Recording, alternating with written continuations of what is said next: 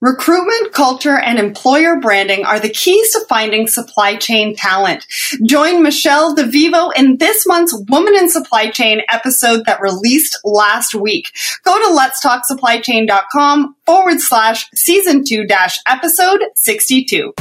Welcome to Let's Talk Supply Chain. My name is Sarah Barnes Humphrey, and each week I bring you the top supply chain professionals in the industry.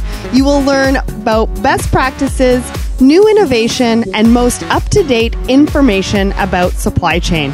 I believe that collaboration is the future of business, and I have designed this show to ensure you have all the information you need to succeed in business and in your supply chain. So, welcome back to the show, Graham. Thank you very much for having me. Yeah, always happy to have you on the show because you have such a unique perspective on the industry. So let's get right into the topic today. Why don't you tell us, or actually, before we get into the topic, I want to know what's been happening at Border Buddy since we last spoke. So what have you guys been up to? Well, we have sort of a final countdown now. We're we're moving at the end of this month, so we're spinning the business out of the building, and that's actually happening at the end of this month. And uh, we're really excited about that to get the team all on one roof, under one roof, in one one office. So that's that's the main thing that we're working on and tracking towards right now, and just separating all of our systems and uh, getting them all standing on their own.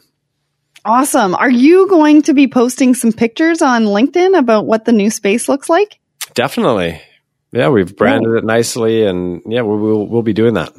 Yeah, because I'd really like to see what it looks like. Like I already like your motivational wall that you've posted before, so it would be great to see what the what the next space is. There going to be a lot of orange because I know orange is in your logo. It's going to be a lot of orange. Yeah, good call. they're, they're, the, the chairs are orange, the walls are orange. It's going to be fun.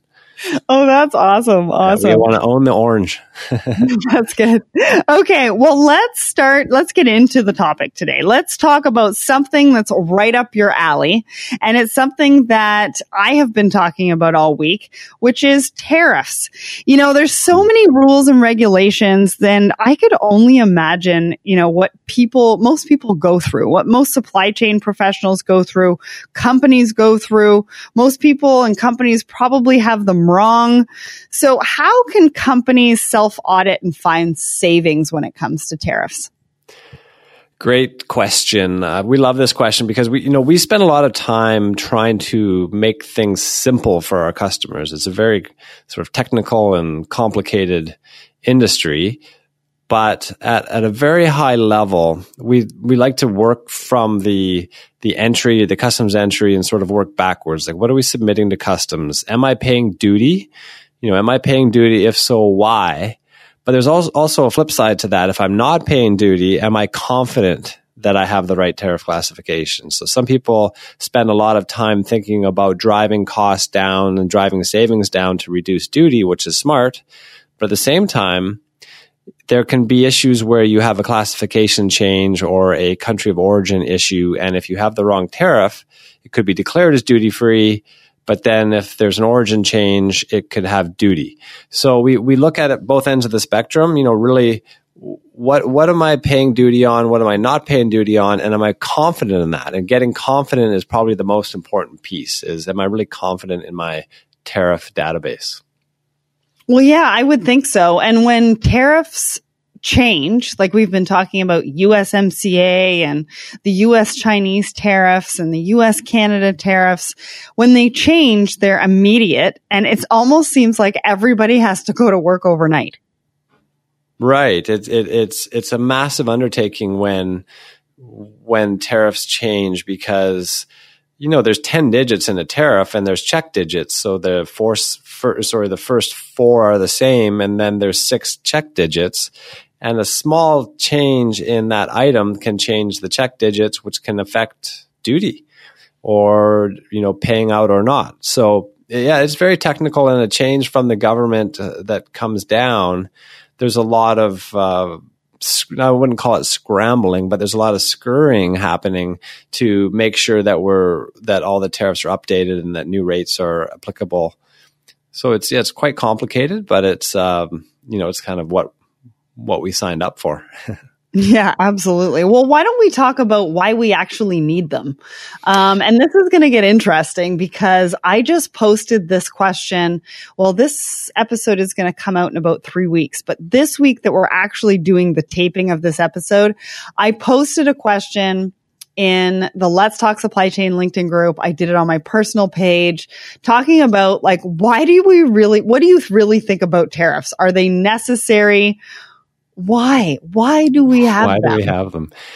The, you know, they go back, you know, hundreds and hundreds of years, of course. You know, tariffs at, a, at the very base level, the thing that we teach our people is, you know, they were there to regulate trade and really encourage manufacturing in your own country. So, you know, Im, you could import a lot of items, but what about the domestic activity, you know, in your own country? So tariffs go way, way back to regulate that and to make it more costly to import items than it would be to manufacture them. Now, that's very, very foundational. That's not always what it is today. As, as you know, there's politics, there's, there's influence, there's lobbying, there's a whole bunch of other things happening to affect tariffs. But at a very base level, they were brought in to regulate trade and encourage manufacturing in your in your own country. Right. Well, some of the people that responded to this question, um, I would actually say most of them said that there are a lot of existing tariffs that are pretty illogical and could use improvement. So most of them agreed that we needed tariffs um, for several different reasons. I think there was only maybe one or two that said, no, we absolutely do not, because um, in my post, it was sort of said that you know, tar- some believe that tariffs impede global trade or free global trade. Um, but most people, from what I understand, believe that we need tariffs, but that they just need some improvement because I guess they've been the same for a very long time. And um, it needs to be more fair, I think is what they're saying. What do you think about that? I, I think it's gotten so complicated because of the various industries you know want or don't want tariffs depending on which side of the border they really are on you could call it which side of the fence but in our case it's the border so you know if you're manufacturing something in canada and you are competing with another country that might make might be able to make it cheaper. Do you want low tariffs or do you want high tariffs? and so the people in, in Canada, for example, I think they would want high tariffs so that it will be more costly than to buy their product. And people that are exporting to the country want low tariffs. So there's always this battle back and forth about, you know, why you would want or not want tariffs. But I think at the end of the day, I'm, I'm not necessarily passing judgment on this because I'm not importing or exporting, but I would think that most people would say that people that are importing don't want big tariffs or, you know, importing or exporting, you know, their goods are, they don't want a- extra costs added to their products. But then people who are manufacturing don't want those items coming in for extremely, you know, extremely low, low costs. Right, and impeding com- competition. Well, Andy Polk from uh, FDRA, he actually said it's an easy answer for shoes. $3 billion in tariffs means that we cannot add more tech and innovations or hire more workers in our supply chains. Right. So, yeah, the, the tariffs, you know, the, the interesting part now with, with political issues is, you know, the things that they're classifying uh, or adding, sorry, not classifying, but that they're adding new tariffs to. And I think everyone knows this. I'm stating the obvious, but they're they're actually attacking areas of the country, areas of certain states that vote for the person in power that is making decisions. So they try to hurt the states that support that person. Mm-hmm. So that, you know, it's not specifically to do with trade anymore. It's to do with political influence. So no, but let's let's think about it, right? Like clothing, I don't I don't know what shoes is, but I believe I remember clothing was 18% or is 18%. Yeah, I can get up there 18% for sure. Yeah, like let's get honest. Most of the manufacturing for clothing is done overseas now. I mean, do we really see that here in North America? And why does it need to be 18%? If that's the case. Do you know what I mean? Exactly. Yeah. And the question is who, who care, you know, who who cares about that the most? You know, it's going to be a manufacturer in Canada or the US cares about that being 18% the most. So, mm-hmm. you know, and the your point is great because, you know, I I remember reading this story about Levi's actually. So Levi's jeans at one point, and you know, don't quote me on this, but the, they had something like three to four thousand people that were sewing jeans in the United States, and that number is probably zero today. So mm-hmm. why is that? You know, it's just cost of manufacturing, even with those, even with it, yeah. with the rates, is still low. Yeah, it's really interesting. I mean, and I I I agree with a lot of these comments about you know taking a look at the tariffs that have been in place for a long time and making some improvements. For example, that clothing. I mean, at the time that it was probably implemented at 18%, we had a lot of manufacturing here for clothing. And now times have changed. Things need to be taken a look at and maybe the percentage brought down. Yeah. And, and there's some interesting correlations between high tariffs because, as you know, there's ebb and flow throughout the years there's actually some interesting data uh, that I've been reading recently that that correlates high tariffs with great economic conditions. So they're saying that when tariffs are high, economies are good, and it's it's kind of a fascinating study. And I know you can play with data, but the the, uh, the, the the information that I've been reading really points to certain economies over the years that have done well with high tariffs. So it's it's it's really interesting the effect it has or doesn't have on on trade and, and the economy overall. Yeah, that's interesting. But again, for North America, since we've had it that high for so long and things have sort of changed along the lines, I just wonder if it's still kind of necessary. But why don't we get into talking about importers again? Um, what are the biggest mistakes importers make with their tariff database? You know, I think one. I think one of the issues is that they don't know that they have one. You know, they they they're yeah, not. That's sh- a very good point. Sorry, I didn't mean to interrupt, but that is a very good point. Yeah. So so you know, as as customs brokers, we classify every single item for our customers, and we we you know every everyone's a little bit different, but we classify that right to the SKU level and right to the supplier level, and so we have a massive amount of information on their SKUs and their tariff items per SKU and therefore duty rates and tax rates per SKU. So I think that's the biggest thing is that, you know, they, they own the database essentially because they paid for the, the classification of it. And it, it's, it's their asset in a sense, but it's also their liability. So they, they need to know that it's accurate, that their information is being classified correctly each and every time.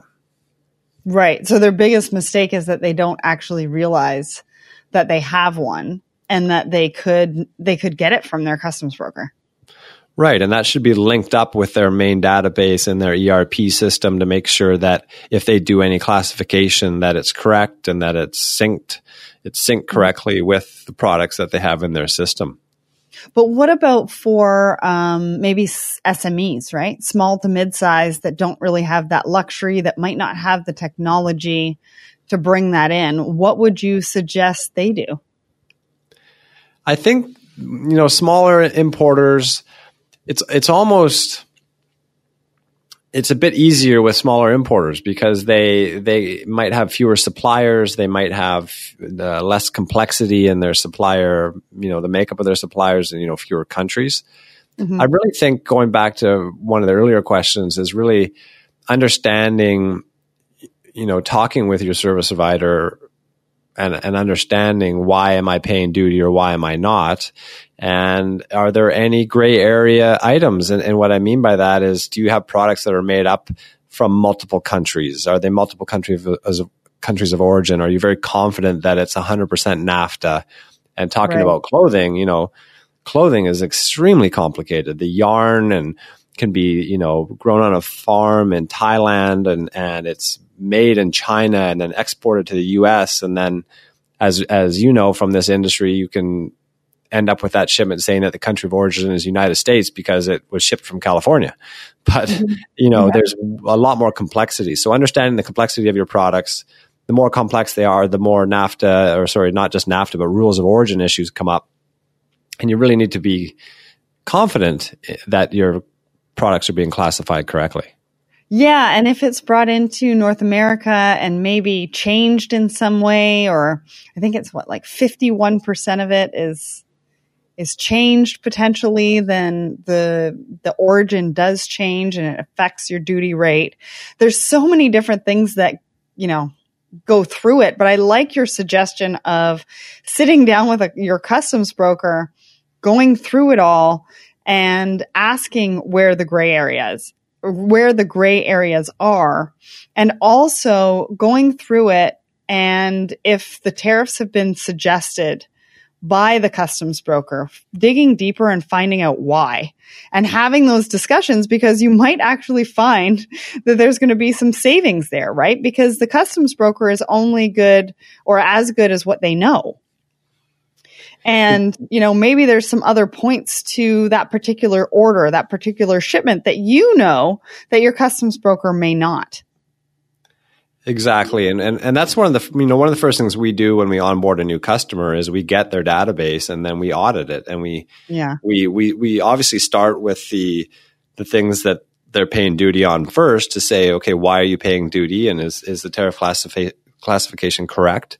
Can it be cl- classified under another tariff item that doesn't have duty because it qualifies and then get a ruling to determine that it actually does qualify. So you're not guessing you know you don't want to just be flipping over to a new tariff because it has lower duty. You have to be very yeah. confident in that and you have to you know go for a customs ruling that customs agrees with this this tariff classification. And then on on the flip side you know if you aren't paying duty you're importing a large uh, large volume or large dollar value you know, is there any risk that you that might have multiple countries of origin that you weren't aware of? So those there's sort of like a three step process, and you continually work on that database and, and continually work on on the tariff classifications to make sure that they're accurate. Yeah, and be intentional uh, intentional about getting involved. Right? I think that's kind of the key message here is um, to really get involved. I know it takes time and for SMEs in particular, they might not necessarily have the time, but it makes a lot of sense and it's really important to your business. The other thing that came up for me when um, I was doing sales was the uh, terms of sale. So if the terms of sale are FOB, they might include the FOB charges on the commercial invoice. And so I, this is kind of off topic a little bit, but you want to make sure that your customs broker isn't including that in your cost of goods, right? Because then you could be uh, char- you could be charged GST and duties on that. Exactly. And, you know, I, I'm not going to profess to be an expert in all of the valuation issues, but you're absolutely right. That's, that's one of the things that's, that's super important is it's freight, it's discounts, it's currency of settlement, it's payment terms to all determine not just your tariff, but is the value that you're using is, is, is it correct for duty? You know, that could make a huge difference in your payout if you're supposed to include or exclude freight or take a discount or not take a discount. Yeah, because um, it could it just could mean so much to your business, right? You really want to get involved in something like that and in your supply chain, and just make sure that it, what's happening is right for the business and um, that you're paying the right duties, the right taxes, that kind of thing. So then I want to ask you every, you know, every company works with a customs broker. You have to have a customs broker to import the goods. They're the ones with the license. And that is another topic I know that you want to talk about maybe one of these days. um, but what should a company's expectations be of working with a customs broker? Because, you know, sometimes you rely on them as a consultant, sometimes maybe too much. so I think it's probably a good idea to put it out there as to you know, what your expectations are that of working with a customer because sometimes it can get skewed. I agree. The the thing that we like to say overarching is, you know, we really want to treat their business as our business. It might sound a little cliche, but if this was our business, what would we be doing for them? And we have, as all customs brokers do, you have customers of all shapes and sizes. So you've got somebody that has one shipment a week and then you have someone that has 450 shipments a week. And the difference in those types of customers are, are in their the way they look at this is quite different. Some of our largest customers they have customs brokers on staff that tell us what they want us to classify the goods as. And we then have a debate or a discussion on whether it's correct or go for rulings etc mm-hmm. and then we have the other end of the gamut where they are basically they're saying, you know, I know I pay some duty. I don't really like it. I don't know why I'm paying it. Can you help me? You know, I just, you know, or, or they say, you know, this, this product is actually quite complicated. I'm not sure that it qualifies for NAFTA or not.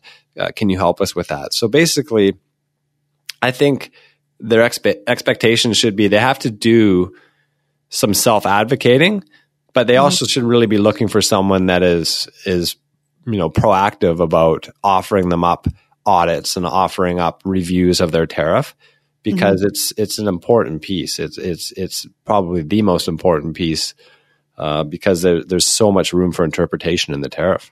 But pay for that service, right? Not really expect it just as being part of the service.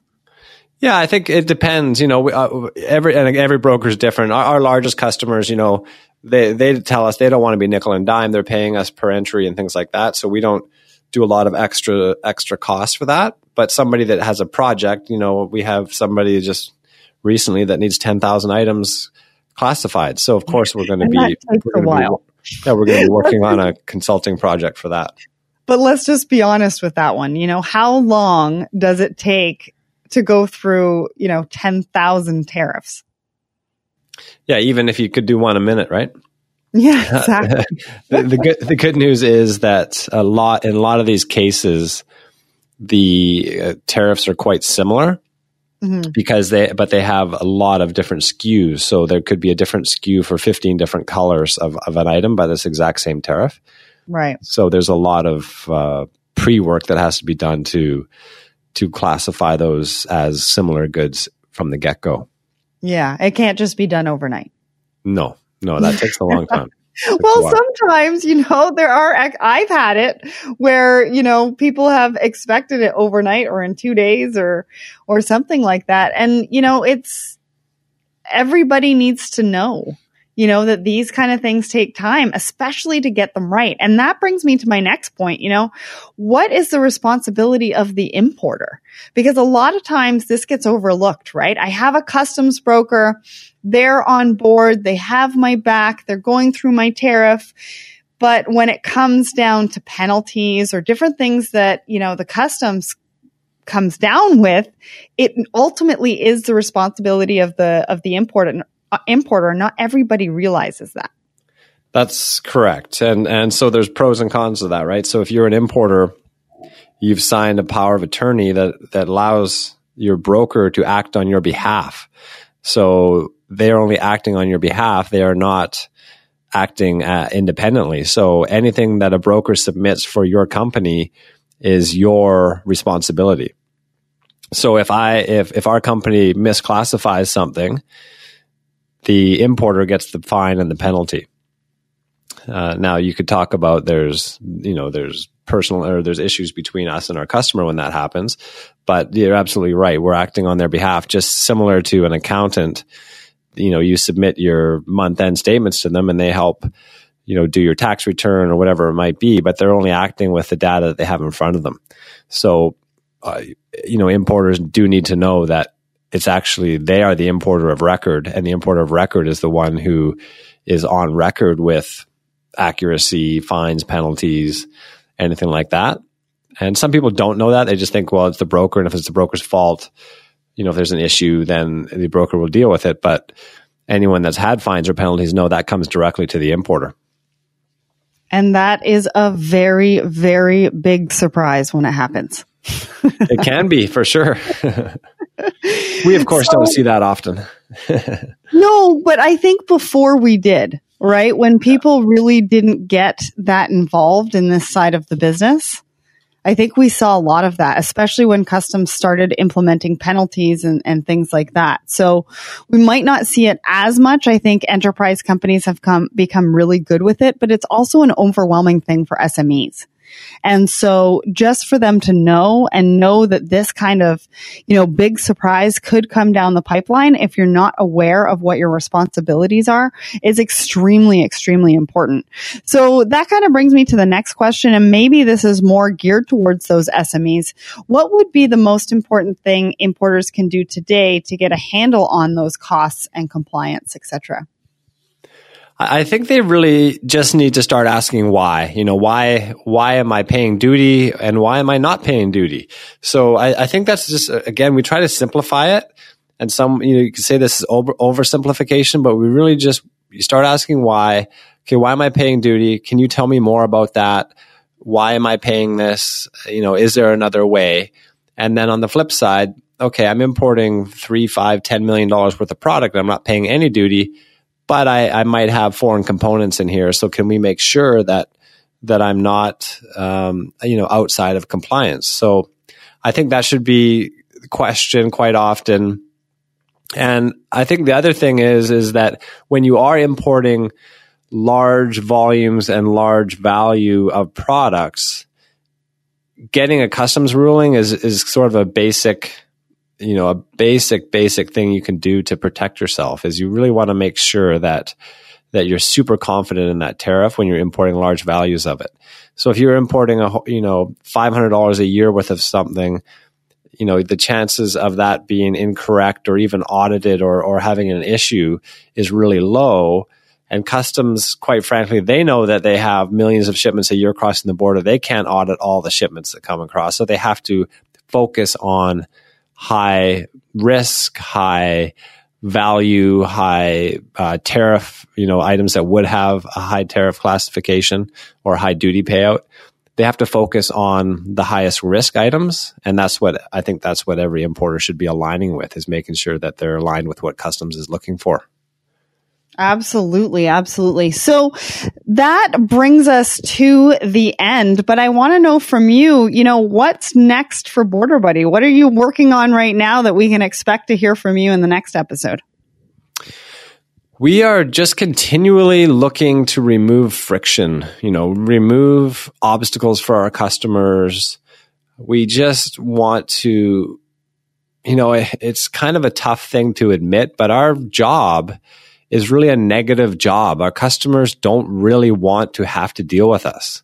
And once you own that and admit it and understand that that's your purpose is to get out of your customer's way, we spend a lot of time thinking about, okay, how can we reduce paperwork? How can we do, reduce complexity? How can we simplify their pricing? How can we streamline things for them so that they don't have to contact us if they don't want to? And, you know, we talk about Amazon a lot here, but, you know, that, that's just sort of the, the aspirational side of it. You know, you, you, most people that you talk to have been dealing with Amazon for 5, 10, 15 years, whatever it is, and have never ever talked to them, but are extremely happy that they've never talked to them. Right. So, you know, that, that's kind of what we look at all the time is, okay, why did that customer call? We love our customers, but why did they call? How could we have been more proactive? So we spend a lot of time thinking and talking about that and just trying to continually squeeze out inefficiencies. So that's very sort of high level, but it, it if you look at that lens, look through that lens on everything that you're doing, it gets it actually gets really fun because our people start looking for better and better ways to do things. Yeah. And you get them to start thinking outside of the box. And I love that. You know, why did they call? You know, we really like talking to you, but why did you call us? And how can we fix it? So maybe the next time you don't need to call us. And I think that there's a lot of companies, not only in supply chain, but in other industries that should learn from that. So in this episode, Graham has spoken about talking to your customs broker, being intentional about getting involved in your tariffs and asking why. Why are you paying duties? Is there a gray area that you can take a look at and get your costs down? You know, take a look at that bottom line, work with your providers, work with your customs brokers, and make sure that your ta- your tariff database is in line with what you're doing and um, your business. If you would like some more information about Graham or Border Buddy or this episode, go to letstalksupplychain.com forward slash season two dash episode 63. Plus you can go to borderbuddy.com forward slash let's talk supply chain and you will get a per, you will get a discount off your first purchase with Border Buddy. Thank you so much for Graham to, for coming on the show. I really appreciate it. It's been a great discussion about tariffs. Yeah, it was fun. Thank you. If you liked this episode, make sure to check out the other episodes with Graham under podcasts at letstalksupplychain.com. And coming up next week, Craig, the CEO of FreightWaves, is here. He's talking about his journey, what made him start FreightWaves, what they're doing in the industry. We're also talking about blockchain and why he started BiTA. So make sure to tune into that episode. That is one you won't want to miss. Remember to subscribe on YouTube to the SC Supply Chain TV to catch up on all of the projects, the videos that I'm working on and uh, if you want to support the show, make sure you go to letstalksupplychain.com. Check out my supply chain dictionary, which is 107 pages full of acronyms and definitions that you're going to need to wade your way through supply chain. Next, rate and review the show. I will feature your review on an upcoming episode. Plus, we want other people to join our community. So that's the only way that they're going to find us in the podcast apps. Next, go to shipz.com. That's S-A shipz.com. We are full into development and you're going to be one of the first people to know what we are working on. So fill in your information so we can do that. Follow us on LinkedIn, Twitter, and Instagram. Thank you everybody so much for enjoying the show, for joining me on this show. And remember everybody, ship happens.